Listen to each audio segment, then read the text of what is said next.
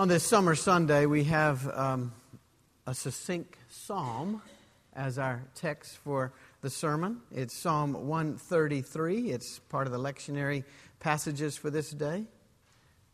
We listen for God's word as it comes from Psalm 133. How very good and pleasant it is when kindred live together in unity.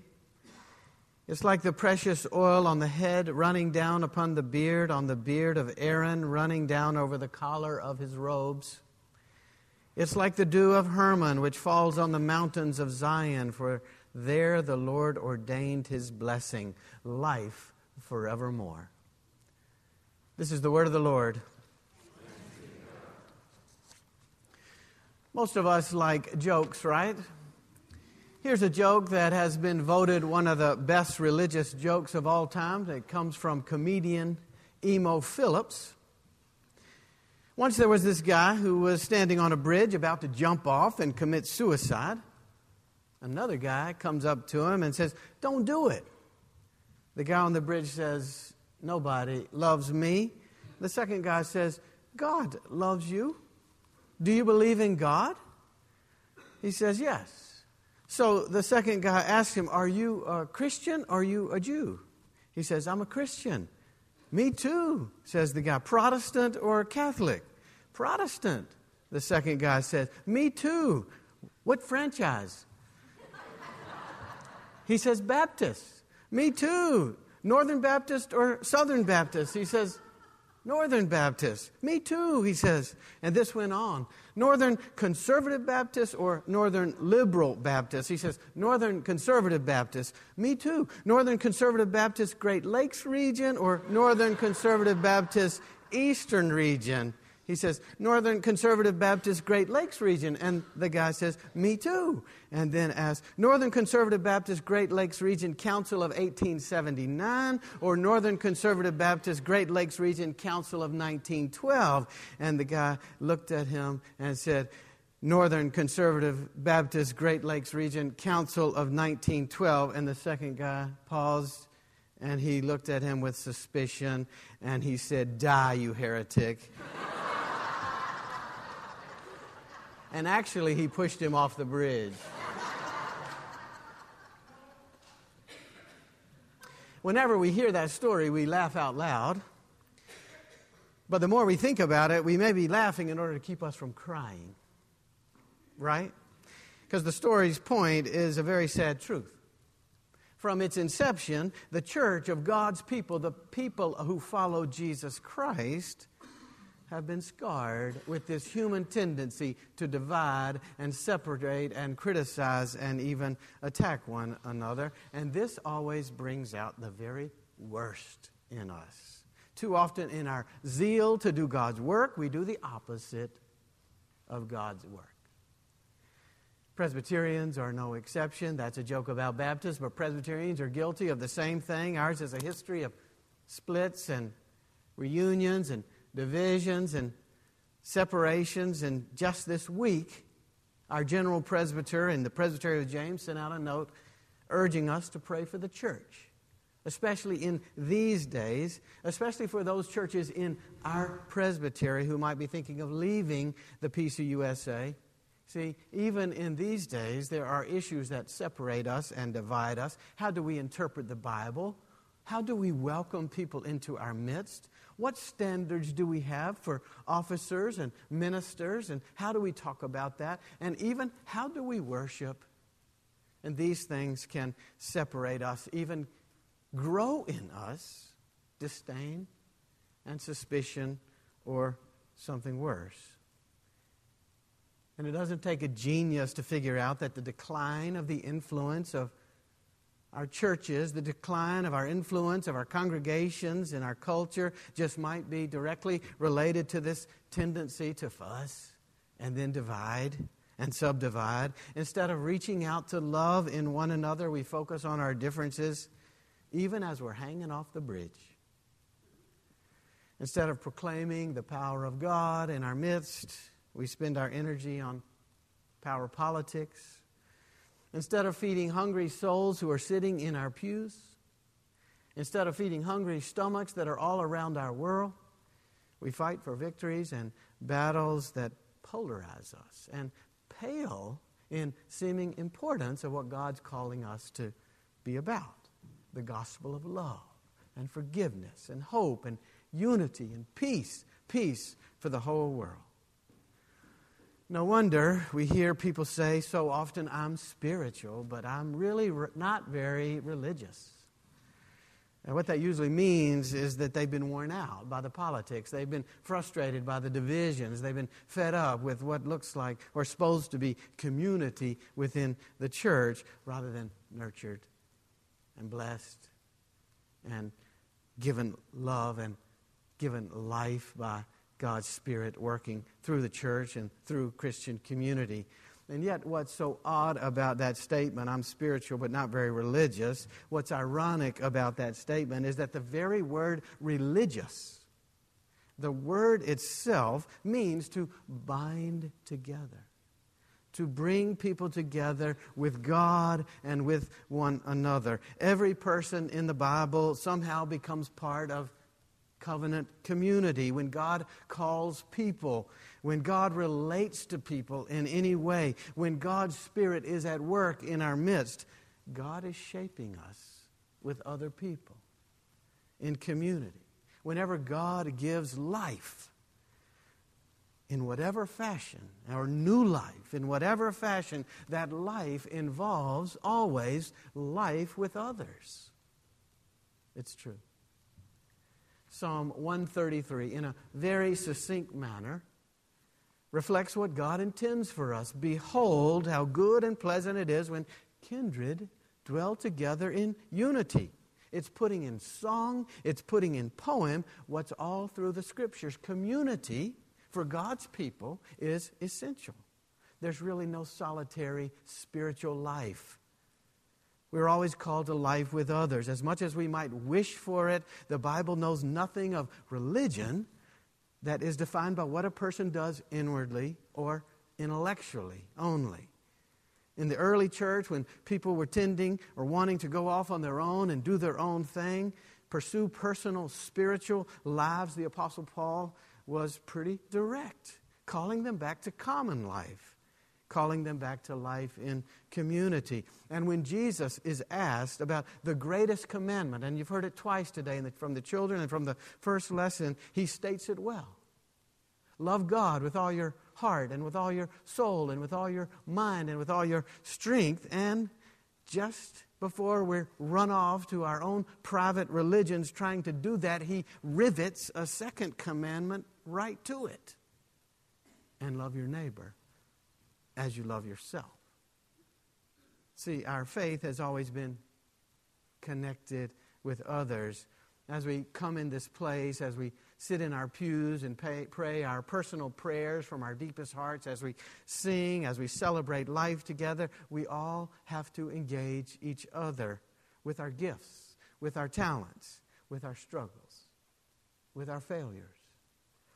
This is not just an inconvenient necessity of faith, it's the way it's supposed to be.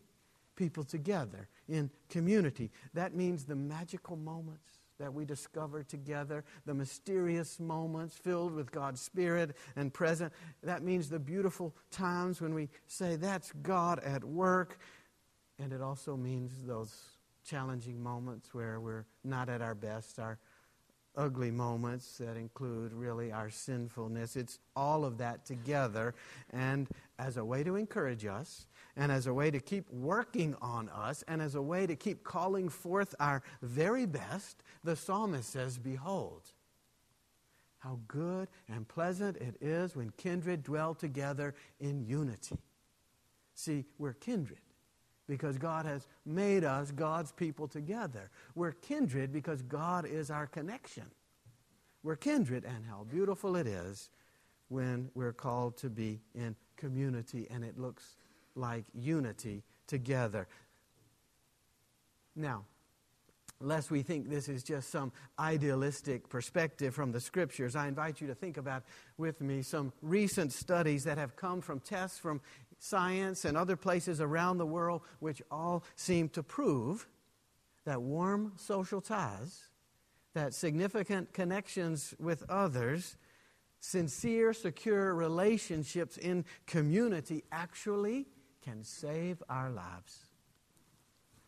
Warm social ties, secure relationships, sincere connections in community are proving to boost our immune systems. They are pr- proving to improve our quality of life. They are demonstrating that they give lower risk from cancer, lower risk for coronary artery disease, lower risk for other physical and mental eh, health conditions. In fact, studies show that the lack of social support, the lack of sincere connections may be a partial reasons for the difference in the health statistics between men and women. Men tend to die earlier than women. You know this. Some are concluding that it's related to the fact that men tend to nurture fewer close relationships and keep distance from community, unlike women. Men tend to have professional colleagues, but not as many close friends. Men may be prof- professionally or materially overloaded, but relationally anorexic. In contrast to women, male talk is noticeably lacking of connectional language or relational speech. Men do not do as well as women at nurturing each other. And you know what? Jesus asked both men and women, What does it profit a person to gain the whole world and lose your soul? What does it profit us if we gain the whole world and spend all of our lives at an office? What does it profit us if we gain the whole world and do not know our children or do not recognize our sister who's on the pew next to us?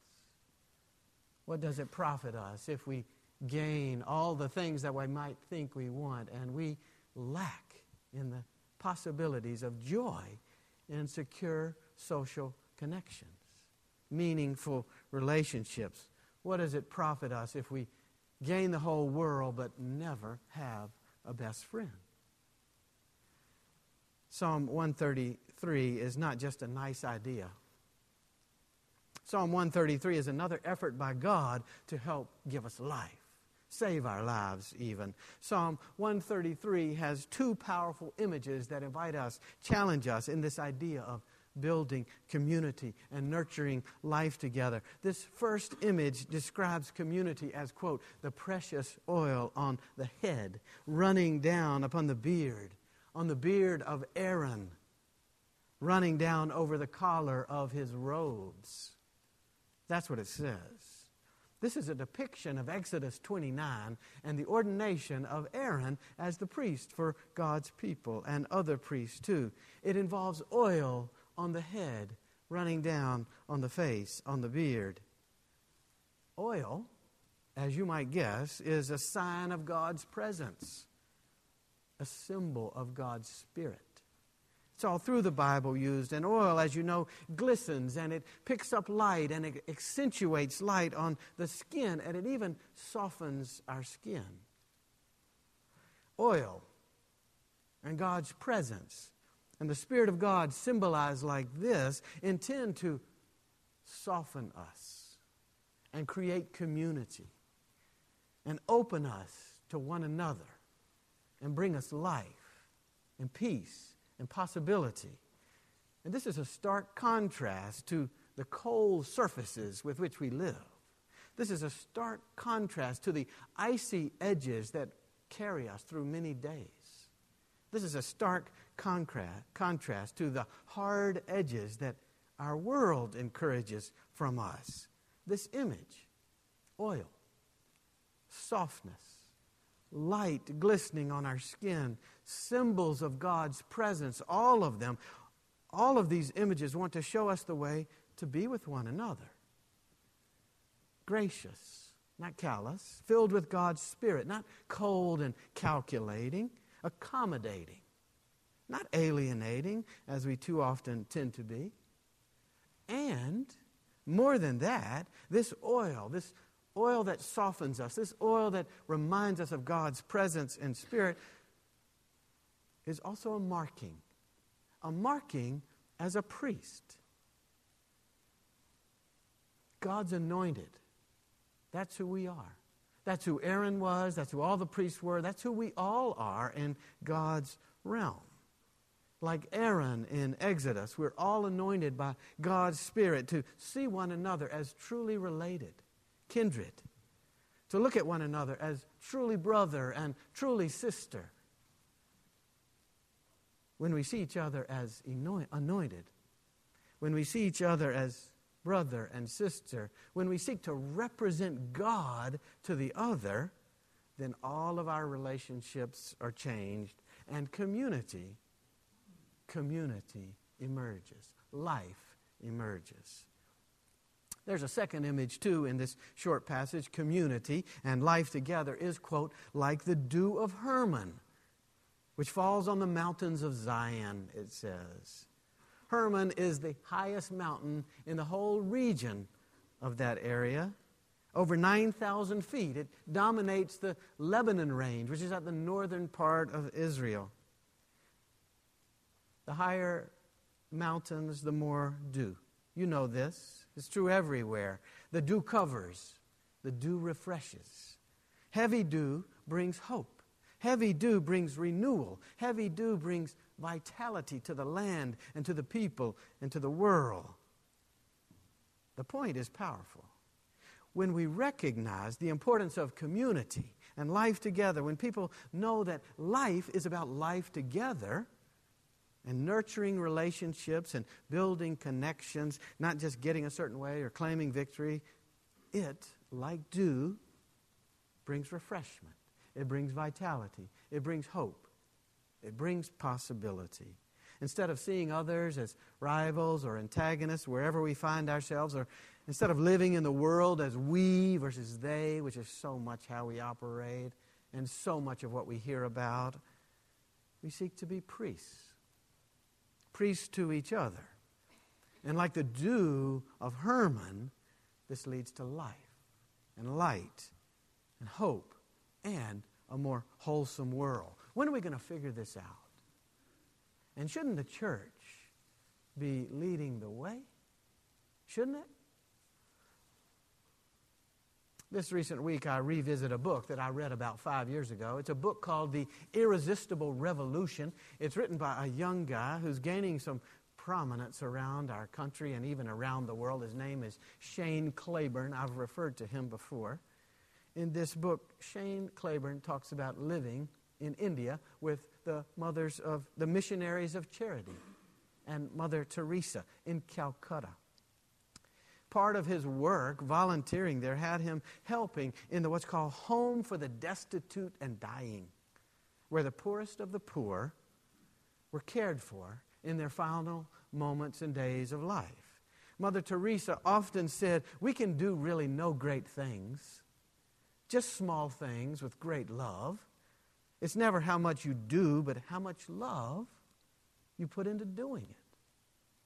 Well, Claiborne remarks that those dying people, poorest of the poor, and in their last moments of life, they were the most vibrant people he had ever encountered in his life. When he looked into their eyes, he felt like he was meeting God. It was sacred, he says. It was mystical he says. Over and over, he says, the dying would whisper one word into his ear. The word was namaste.